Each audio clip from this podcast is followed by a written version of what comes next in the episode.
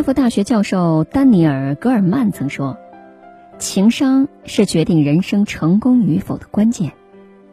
高情商就是会说话，悦人悦己，给别人台阶，也是为自己铺路。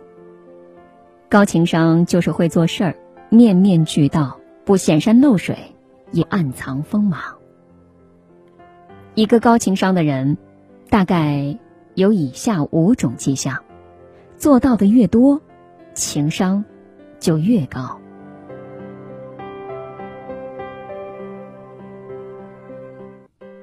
第一种迹象，高情商的人不揭他人短。有个同学小雨，小时候不小心被开水烫过，两条胳膊上的肌肉扭曲到变形，看着有些可怕。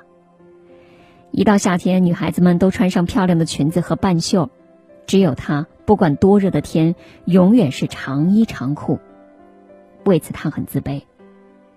工作以后，他发奋努力，从基层销售人员做到了管理者的位子，人也变得很自信、开朗了许多。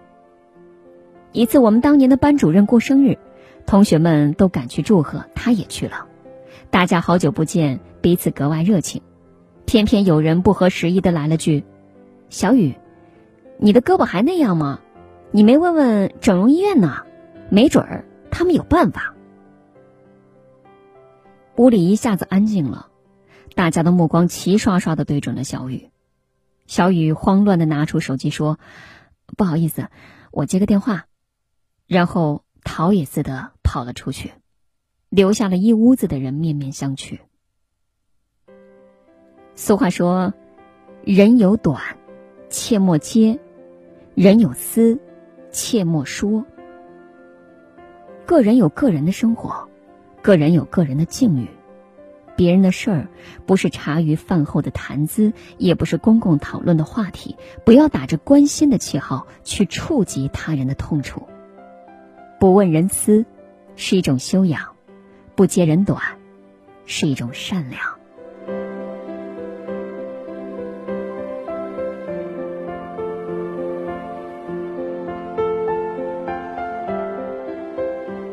第二种高情商的表现，一般高情商的人不好为人师。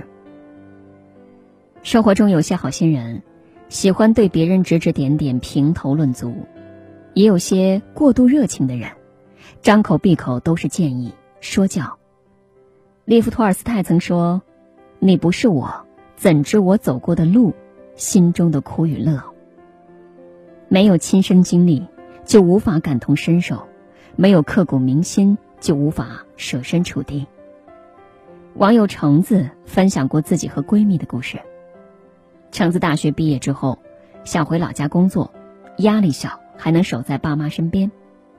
闺蜜说：“老家有什么好啊？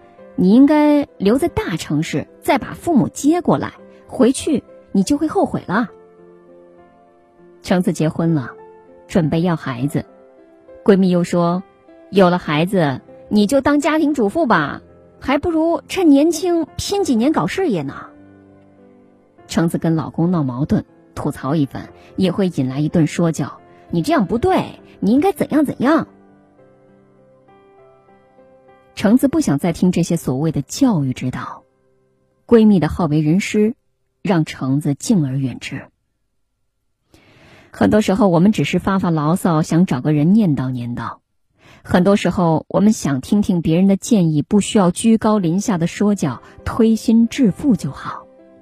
好为人师的人，总是摆出一副见多识广、博学多才的样子，喜欢以高人一等的姿态教育别人。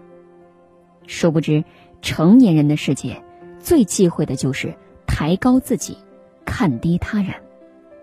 而高情商的人，总保持着谦卑的态度，即使才华出众。也会收敛锋芒。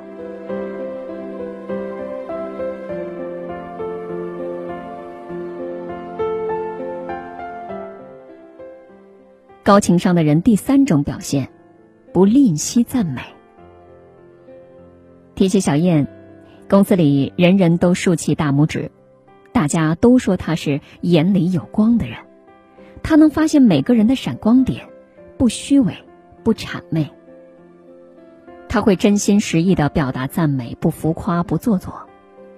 一次和同事聊天，王姐吐槽生活不易，小燕接过话茬，说：“您一边工作一边带娃，还一边管家，这是您的本事啊！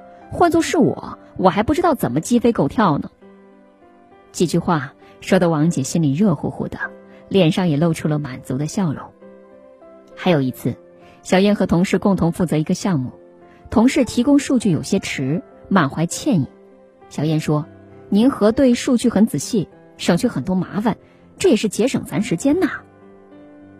小燕的善解人意，对别人的真诚赞美，让她在同事朋友当中获得了极好的人缘。表达赞美就像赠人玫瑰，手留余香。当你满心嫉妒、抱怨、愤怒，就像满身是刺的刺猬，困住了自己，也疏远了他人。人人都希望被认可、被需要。而赞美能使人获得极大的心理满足。高情商的人，从不吝惜赞美，因为他们知道，夸赞了别人，也优雅了自己。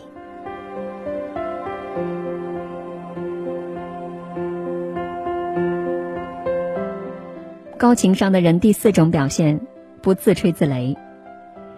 前段时间，我们几个要好的朋友小聚。大家聊起了各自的生活，小 A 是全职妈妈，每天忙得晕头转向，但仍然充满焦虑。小 B 在一家公司上班，吐槽每天累成狗，每月的工资却不好意思说出来。小 C 坦言已经换了好几份工作了，他说什么都不好干。几个人中最神气的莫过于小 D，一开口就带着几分炫耀的味道，我都没感觉到生活有多难。孩子婆婆带着，老公赚钱也多，家里的事儿根本就不用我操心。我婆家的人脉很广的，认识不少有头有脸的人物，只要他们招呼一声，就能给我安排一份轻轻松松的工作。小 C 随即说：“能不能帮我找份工作啊？我这不知道啥时候又干不下去了。”小弟瞬间面露难色，支支吾吾的说：“啊，再看情况吧，等机会的。”一桌人心知肚明，暗地里撇了撇嘴。匆匆的结束了这次聚餐。听过一句话：不要在别人痛苦的时候炫耀自己的幸福，不要在别人失意的时候展现自己的得意。自吹自擂，并不会引起羡慕，只会暴露自己的浅薄，招人反感。真本事不是靠说，而是靠做；大格局不是靠自己吹嘘，而是人心自有定夺。高情商的人懂得照顾别人的情绪，知道为人谦虚、做事低调是永远的真理。高情商的人第五种表现，不擅作主张。网上有这样一个视频：一对姐弟俩由于家庭贫困，姐姐早早的退学打工，供养弟弟读书，照顾弟弟长大，姐弟俩的感情一直很好。隔阂出现在弟弟结婚以后，姐姐经常去串门参与弟弟的家务事儿，大到买房购车，小到柴米油盐，事无巨细，她都要过问，俨然一派大家长的作风。弟弟装修房子，姐姐没有过问弟弟弟媳的意见，直接就去做了主，定下了装修风格和家具的款式。一来二去，弟媳有了意见，弟弟直接甩给姐姐一句话：“以后要是没事儿，就少过来吧。”不该说的不说，不该问的不问，不该管的不管，这是成年人该有的自觉。高情商的人都懂得适时退出，即使是最亲的家人，也要把握该有的分寸。高情商的人都懂得不擅作主张，即使是父母子女，都不要把自己的意志强加于他人。有这样一句话。